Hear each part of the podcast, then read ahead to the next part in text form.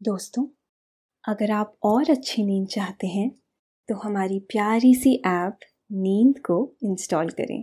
इस ऐप पर आपको एक्सक्लूसिव स्लीप स्टोरीज मिलेंगी। इंस्टॉल करने के लिए आप हमारी वेबसाइट नींद डॉट ऐप पर ज़रूर आइए। नमस्कार, मैं हूँ पायल। आज सुनिए खुशी गुरह की लिखी स्लीप स्टोरी कहानी, सुकून की। हम अपनी शांति भरी नींद का सफ़र, एक सुकून भरे शब्द के साथ शुरू करते हैं, जो है सुकून। जैसे जैसे हम आगे बढ़ेंगे, हम धीरे धीरे इस एहसास में डूबते जाएँगे। और खुद को हल्का महसूस करते जाएँगे। हमारा मस्तिष्क, हमारी आँखें सभी इंद्रियाँ हमारे हाथ, पाँव, मन, आत्मा सभी सुकून से भरती चली जाएँगी। ये भाव आपको सभी चिंताओं से दूर कर देगा और आपको ले जाएगा एक ऐसी सपनों की दुनिया में, जहाँ हर जगह बस शांति ही शांति होगी। पर हमारी कहानी में डूबने से पहले आप अपने आसपास की सारी लाइट्स ऑफ़ करके आराम से लेट जाएँ। अपनी आँखें धीरे से बंद कर लीजिए और थोड़ा सा अपने शरीर को आराम दीजिए। थोड़ा और आराम। अपने शरीर को बिल्कुल ढीला छोड़ दीजिए। कोई टेंशन नहीं। कोई तनाव नहीं। अपने दिमाग में चल रही सभी विचारों को, चिंताओं को त्याग दें और एक शांति से महसूस करें। सब नेगेटिव पॉजिटिव विचारों को धीरे धीरे निकाल दे। हाथों को सीधा करके अपनी कमर के साइड में रख लीजिए। अब अपनी सांसों पर ध्यान लगाएँ। इसको धीमे या तेज नहीं करना। बस ध्यान देना है कि कैसे वो आपके नाक गले में होते हुए फेफड़ों में आ रही है और आपके फेफड़े फूल रहे हैं। और कैसे वो आपके फेफड़ों से वापस गले और नाक के माध्यम से वापस निकल रही है।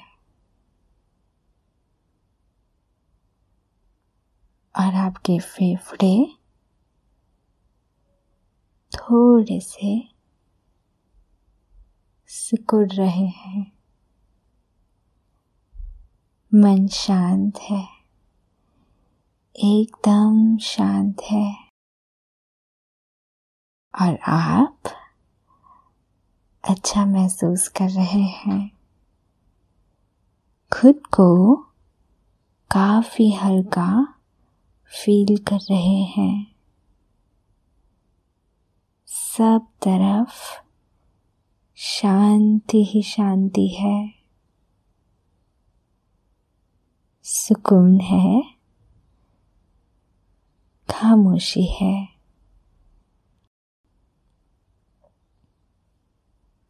चलिए इस सफ़र को शुरू करते हैं। सुकून। ये शब्द सुनकर एक गहरे से भाव का अनुभव होता है। जैसे मानो पूरे शरीर में खुशियों की तरंगे सी दौड़ने लगी हो। मन एकदम शांत महसूस होता है। शरीर के कण कण में राहत की नदियाँ सी बहती है।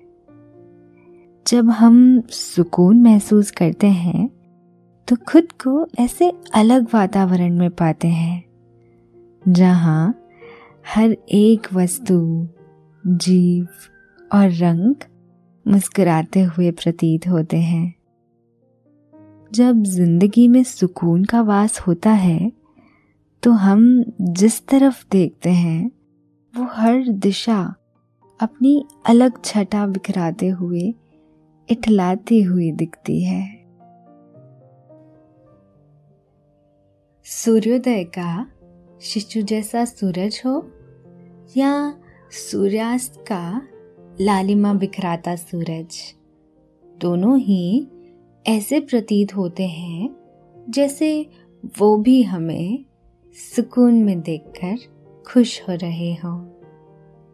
बहती हुई, ठंडी, शांत, सुकून भरी हवा का जब हम हाथ फैलाकर स्वागत करते हैं तो वो ठंडी पवन हमारे रोम रोम को राहत में डुबो जाती है। इस दिव्य सुकून के भाव में ज़िंदगी खुशहाल लगती है।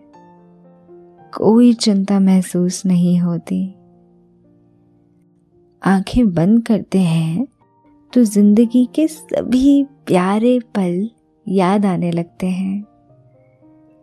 अगर आँखें बंद करके इस एहसास को महसूस करें तो लगता है जैसे आकाश, ज़मीन और इस ब्रह्मांड की सभी शक्तियाँ हमें ऊर्जा दे रही हैं।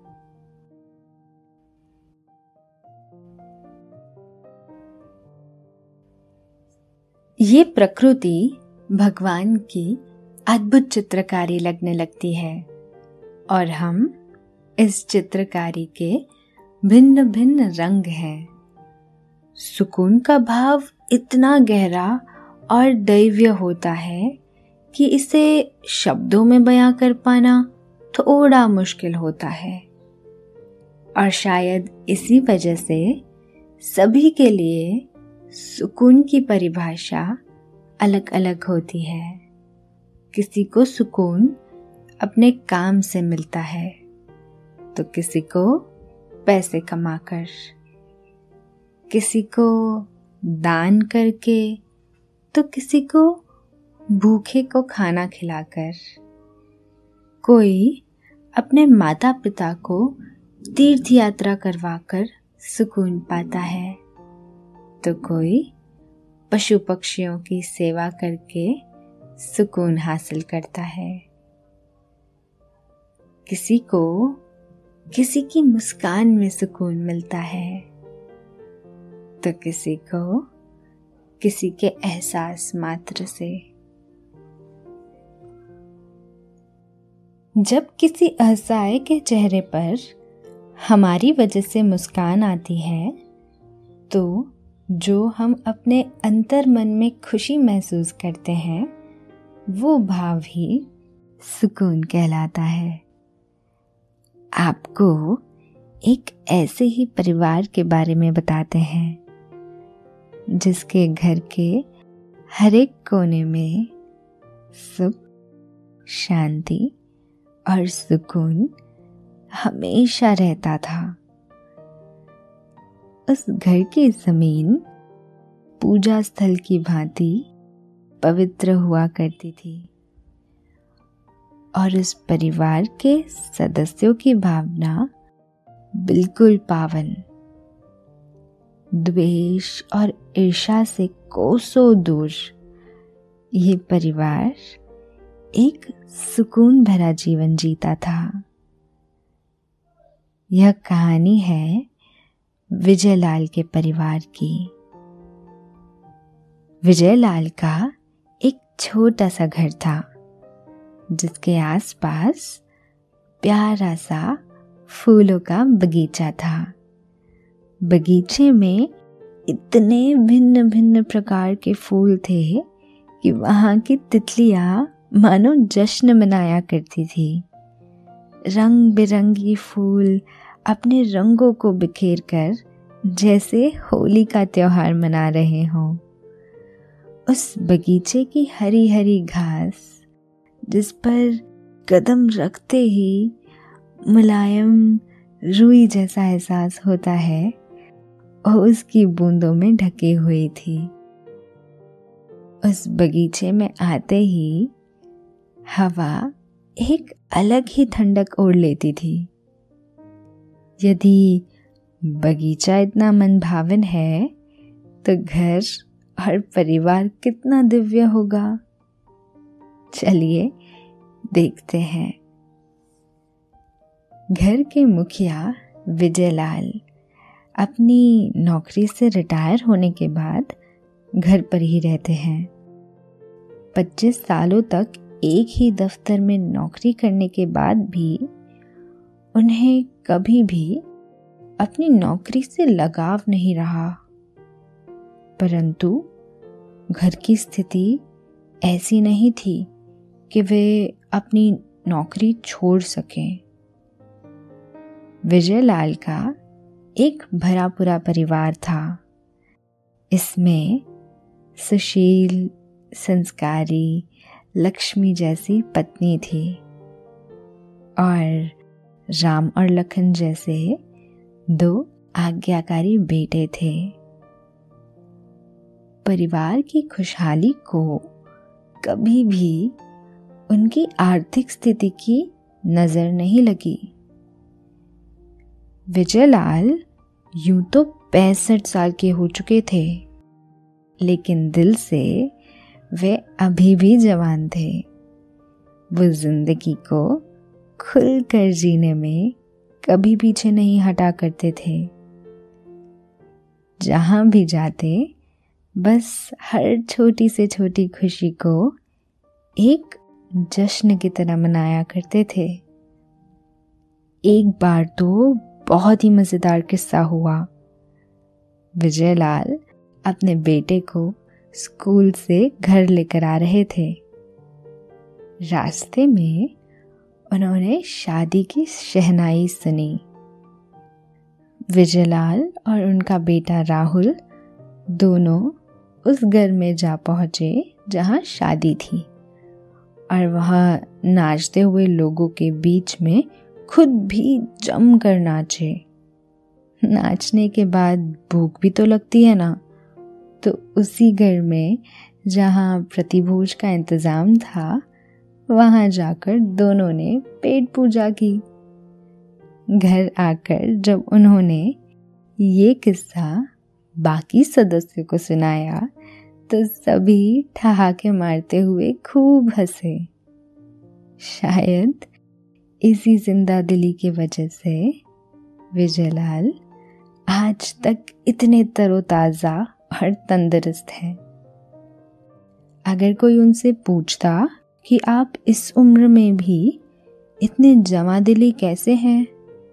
तो विजयलाल कहते कि उन्हें ज़िंदगी को खुलकर जीने में सुकून मिलता है। यह सुकून उन्हें कभी भी ये याद नहीं रहने देता कि उनकी उम्र क्या है। ज़िंदगी को खुलकर जीना दिल में सुकून की छाप छोड़ जाता है। चाहे जो भी उम्र हो, जैसी भी परिस्थिति हो, इस ज़िंदगी को अपना दोस्त बनाओ। सारी खुशियाँ, सुकून, चैन और शांति खुद ही हमारी ज़िंदगी में आ जाएँगी। विजय लाल की ऐसी बातें सदैव सभी को प्रेरित किया करती थी। विजयलाल के परिवार की गृहलक्ष्मी थी, उनकी धर्म पत्नी उर्मिला। विजयलाल जितने खुशनुमा थे, उर्मिला भी उतनी ही दयालु और चंचल स्वभाव की थी। उर्मिला की दयालुता इतनी लुभाती थी कि एक बार वह अपने बगीचे में सात पिल्लों को पालने के लिए ले आई थी। परंतु जब सभी पिल्लों ने मिलकर रवि और राहुल की नाक में दम कर दिया तो बेचारी उर्मिला को उन्हें वापस छोड़कर आना पड़ा। उर्मिला भी ज़िंदगी जीने में कोई कमी नहीं छोड़ती थी। हालाँकि ये परिवार आर्थिक तंगी से जूझता रहता था, परंतु यहाँ उमंग और उत्साह की कभी कोई कमी नहीं दिखाई पड़ती थी। जब सुबह होती तो उर्मिला सभी को बड़े प्यार से जगाया करती थी। सुबह सुबह घर में मधुर आरती की आवाज़ से पूरा वातावरण और बाग बगीचे के फूल भी ईश्वर की उपस्थिति को महसूस कर लिया करते थे। सुबह की पहली चाय हो या रात का खाना, सभी लोग एक साथ बैठकर आनंद उठाया करते थे इसका। इनके पास देखने के लिए बड़ा टीवी नहीं था, पर पूरा परिवार एक छोटे से टीवी में भी अपनी खुशियों का त्यौहार मना लिया करता था। विजयलाल का बड़ा बेटा रवि उसी दफ्तर में नौकरी करता था, जिसमें विजयलाल किया करते थे। और विजयलाल का छोटा बेटा राहुल अभी ग्यारहवीं कक्षा में पढ़ रहा था। पूरे परिवार की खुशियों ने उनके छोटे से घर को आलिशान महल की तरह ही रोशन करके रखा था। रवि और राहुल हर सुबह उठकर सबसे पहले विजयलाल और उर्मिला के पैर छुआ करते थे। और उनका आशीर्वाद लिया करते थे। जब सभी लोग उठ जाते तो घर की छोटी सी बालकनी में बैठकर सभी साथ में चाय की चुस्कियाँ लगाया करते। जब उगते सूरज की किरणें इस परिवार के मुस्कुराते हुए चेहरे से लेकर पूरे घर में धीरे धीरे गिरती तो मानो जैसे सारा समा एक नई ज़िंदगी लिए पैदा हुआ हो। उस दृश्य का हिस्सा बनना अपने आप में ही एक सुकून दे जाता था। विजयलाल चाय पीते पीते अखबार से खबर पढ़कर रवि और राहुल के साथ चर्चा किया करते। राहुल और रवि भी उतनी ही लगन के साथ विजयलाल की बातें सुना करते। ऐसा कोई दिन नहीं होता था जब पूरे परिवार ने बालकनी में एक साथ बैठकर उगते हुए सूरज को न देखा हो। उनके घर से सुबह सुबह ही हँसी और ठहाकों की आवाज़ आने लगती। उनके घर की रौनक पूरे मोहल्ले में सबसे अलग थी और पूरे मोहल्ले में विजयलाल के परिवार के गुदगुदाते हुए किस्से भी बड़े चर्चित थे। उनमें से ही एक किस्सा कुछ यूँ था। एक बार विजयलाल बाज़ार सब्ज़ी लेने गए थे। रास्ते में ही उन्हें कुछ मित्र मिल गए। सभी मित्रगण आपस में ठहाके लगा ही रहे थे कि पास में से कुल्फी का एक ठेला गुजरा। विजयलाल भी अपनी बच्चों जैसी शरारतों में तो माहिर थे ही। उन्होंने अपने एक दोस्त से कहा भाई जयंतीलाल, तुमने अपने बेटे की शादी तो कर दी, पर दोस्तों को अब तक अलग से मुँह मीठा नहीं करवाया। वो देखो कुल्फी का ठेला। चलो, आज एक एक कुल्फी ही खिला दो। जयंतीलाल भी विजयलाल की ऐसी मस्तियों से वाकिफ थे ही तो उन्होंने भी हाँ कर दी। विजयलाल कुल्फी खाने लगे और एक, दो, तीन, चार ऐसे करते करते सात ठंडी ठंडी कुल्फियाँ खा गए। जयंतीलाल और बाकी सभी दोस्त विजयलाल की ऐसी हरकतों को देखकर बड़ा आनंदित हुआ करते थे, क्योंकि विजयलाल जितने मस्तिखोर थे उतने ही नेक दिल भी थे।